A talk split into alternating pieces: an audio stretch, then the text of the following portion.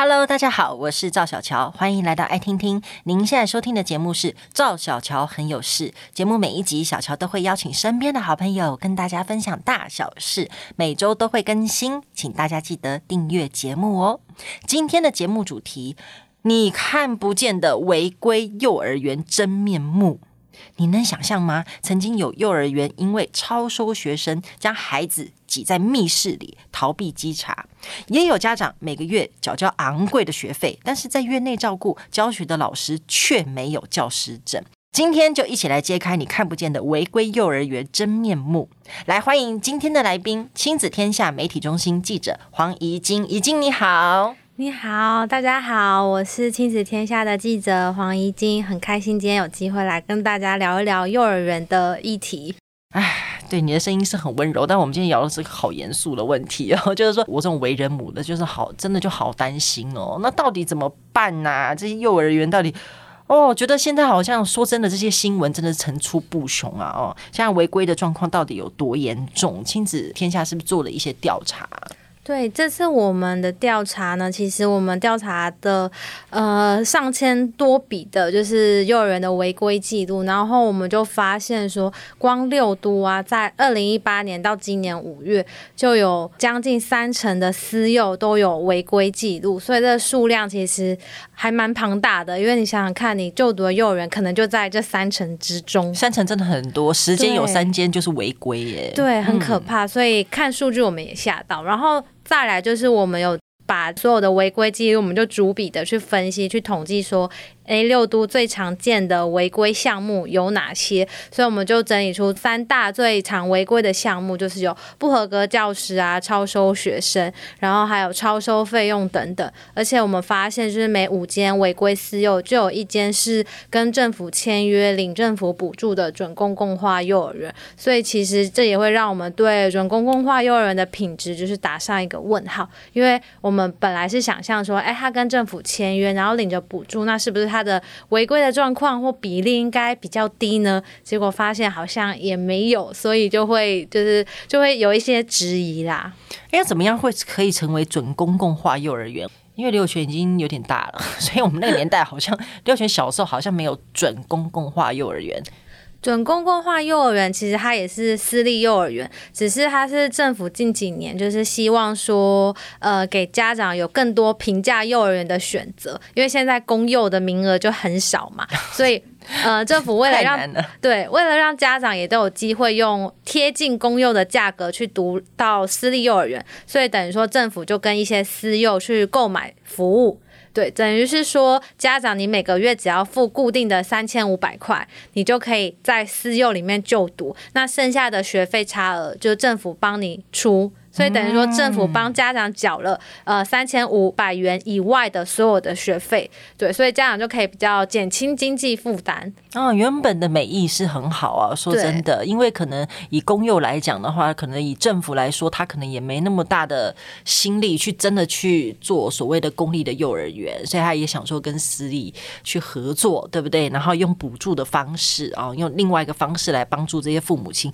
但反而有这些的问题，就。你刚刚讲到的超收费用啊，或超收学生或无照老师，哎，听说呃有几个城市是最严重的吗？那个有关于无照师资的这个部分，其实无照师资是呃六都都就是都很严重，因为我们这次调查六都是发现有四分之一的违规都是跟无照教师有关，嗯、只是说在台北市、新北市跟高雄市的状况特别的严重。对，那其实我们也有为这件事来去请教一下，就是嗯、台北市教育局，那他们也是跟我们提到说，其实现在真的是全台都找不到幼教老师，就很难找，因为现在幼教人才的流失率其实还蛮高的，所以变成说我们的这个环境里面要找到合格的或者是具有呃幼教专业的人才，其实是不容易的。呃，造成流失率最大的原因是什么？明明现在我记得比我们那个年代的所谓的幼保科系，哦，因为现在有很多相关科系有不同的名字，那我就统称它就是差不多是幼保科系这样子。其实还蛮多的耶，每一年的毕业生其实不少诶。对啊，因为我们在小时候说真的，这些幼稚园老师他们还真的都没有相关的这些背景。那现在大家都越来越各科的专业化嘛，那为什么会流失率那么严重？这次采访我也总结下来，大家的呃一些观点跟说法是，目前因为呃幼教产业就是老师的劳动环境跟条件其实。嗯，不太好。意思是说，他可能就是面临到高工时，然后低薪，但是又高情绪劳动的状况。因为一个老师要照顾十几个小孩，所以我相信就是妈妈们可能会很有感，就是你带一个小孩都很吃力了，但是就是很辛苦，因为你要面对的是，嗯，小孩他就是有各各式各样的状况或情绪，但是老师现在是一个人要带十几个小孩，他面临的是十几种就是特殊的状况，所以变成他要大量的。情绪劳动，然后要照顾小朋友，然后又加上现在有 Line 嘛，就是即时通讯软体，所以家长可能会呃一直一直 Line 老师问问说，哎哎，我的宝贝在在学校状况怎么样？可不可以拍照给我看啊？等等这些，当然也不是说是家长问题，只是就是说老师他面临的职场的状况是比以前更复杂的，然后更具挑战性。在这样子的环境下，但是他们的劳动条件或薪资水准，或是整个劳动的。条件都没有提升起来的状况下，我觉得可能要踏入职场的年轻人就会却步，就会开始思考说：啊、呃，我到底要不要加入这样一个产业环境？因为好像想象起来，或者是听一些前辈的经验分享，好像都是不太好的。那他们就会想说，我要不要去转换跑道？我要不要去嗯、挑战其他的职场环境看看？因为我觉得职场环境其实有两个，一个就是你讲的薪资问题嘛，另外一个可能是所谓的升迁问题。好像很难听到说你在幼儿园里面你可以升到一个什么样的高官，然后很高的干部，然后可以赚很多钱，好像没有没有听没有听过这个吼。对，而且而且我自己接触到身边的经验是，他可能是待个十几二十年，然后他才有机会升到园长或者是主任。所以这对年轻人来说，尤其在现在就是又高物价的时代下，我觉得年轻人可能会更想要去尝试说，有机会可以短时间内升迁，或者是说薪资条件稍微比较好的产业来去尝试。哎，那他们的薪资环境差不多是多少？比如说是一个幼保科系，比如大学好了，科系毕业，那我进到一个嗯公托跟私托，公托会比较少嘛？钱差不多。公立的薪资待遇的福利就是很稳定也很好，就大概四万多。哦，那还不错啊。如果以一个大学科系毕业的话，对。可是私立的话，像呃之前主计处有调查，就是他们的平均薪资哦是两万七。啊，就落差其实还蛮大，这是平均啊，当然一定有就是更好的，呃，比较高级一点点的私幼，他愿意付更高的薪水给老师。可是普遍来说，就是私立的幼教老师他们的待遇其实没有到那么高，就没有到公立的体系那么高。哇，那真的很不容易耶，因为如果以数目来讲的话，现在还是所谓的私立的幼儿园远远是多于所谓的公立幼儿园嘛。对。嗯，所以你真的要挤到说真的，不管你是家长，你想要把自己小孩送到所谓的公立幼儿园，已经很难了。那如果你是幼保科系毕业，但你要进入呃公立幼儿园当老师也很难。对，就是那个数量非常非常非常的少。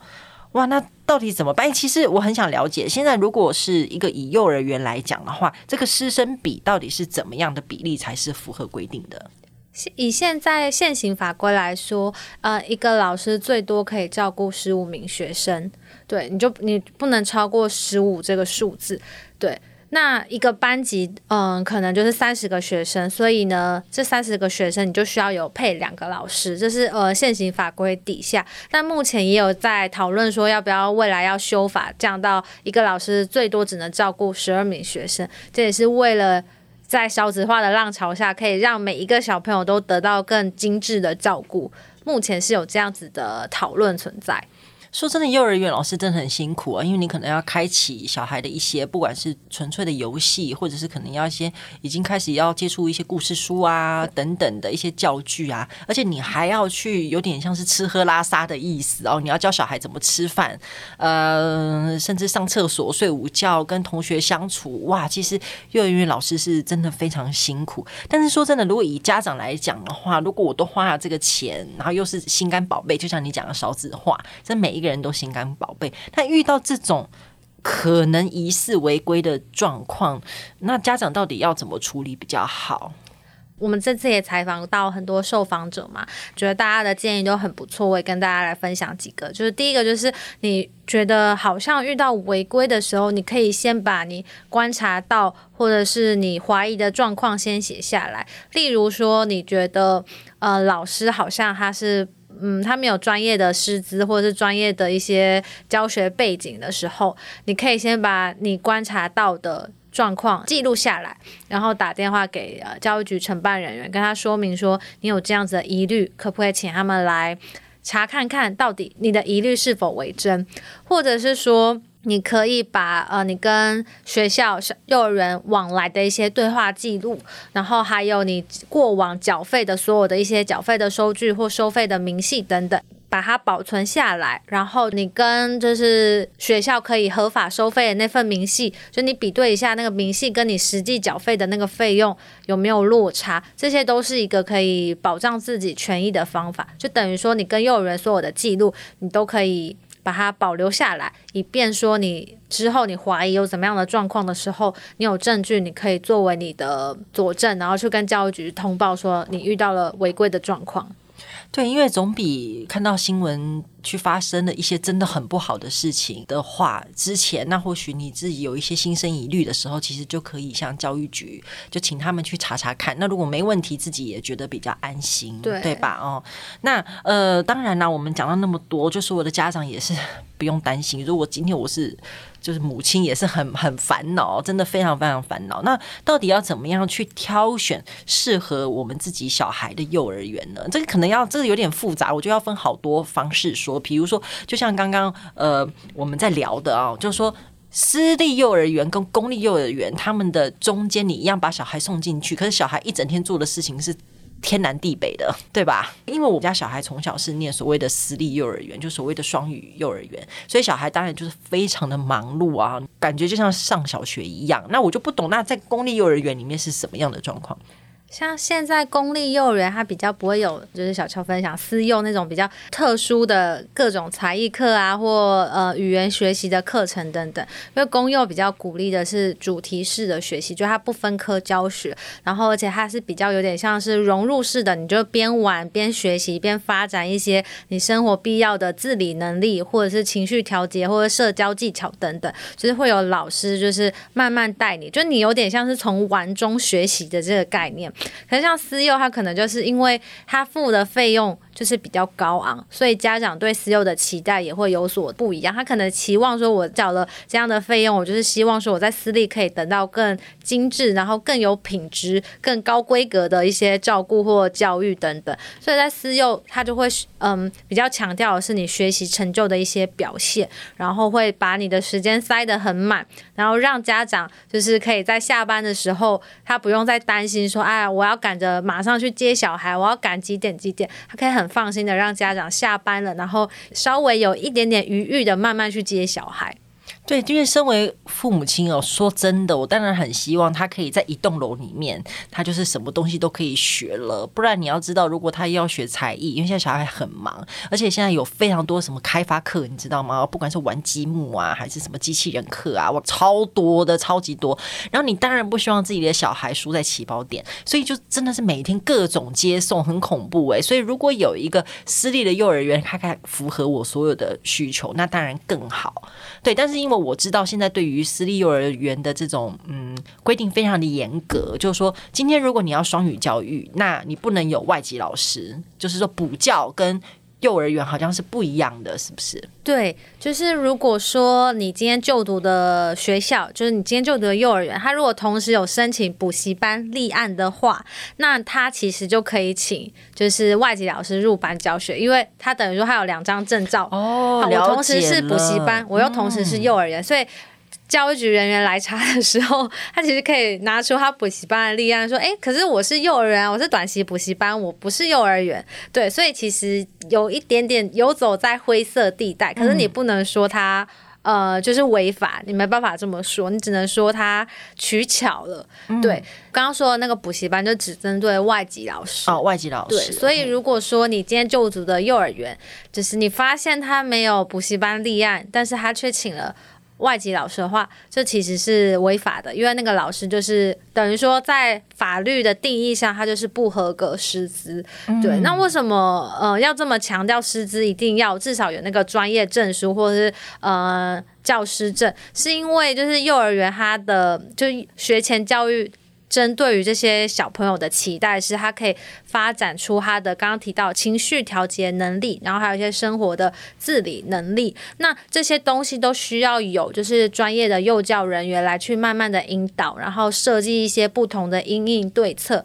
然后来让小朋友可以学习。不然说，如果他没有一个呃幼教专业背景，今天小朋友哭闹。哭闹不停的时候，他不知道说，哎，那是小朋友的可能大脑皮质层还没有发育成熟，所以他一直叫他不要吵，不要吵，小孩是不会听的。那他没有一个专业背景的时候，他可能下一步就是什么？下一步就是打了。嗯，所以这其实是大家很担心，就是你给一个没有专业师资的人来照顾的话，你其实等于是把小朋友暴露在更危险的环境底下去呃上课或者是去照顾。我们在新闻上看到很多儿虐事件，或者是不当对待的事件，其实这些都是可能都是由于师资的专业性，或者是他的成熟度不够所导致的原因。那所以说，如果我今天是一个有幼保科系背景，然后我又有是一个语言的这种教学背景的话，那我就可以在所谓的双语的幼儿园当老师，然后也可以教小孩英文喽。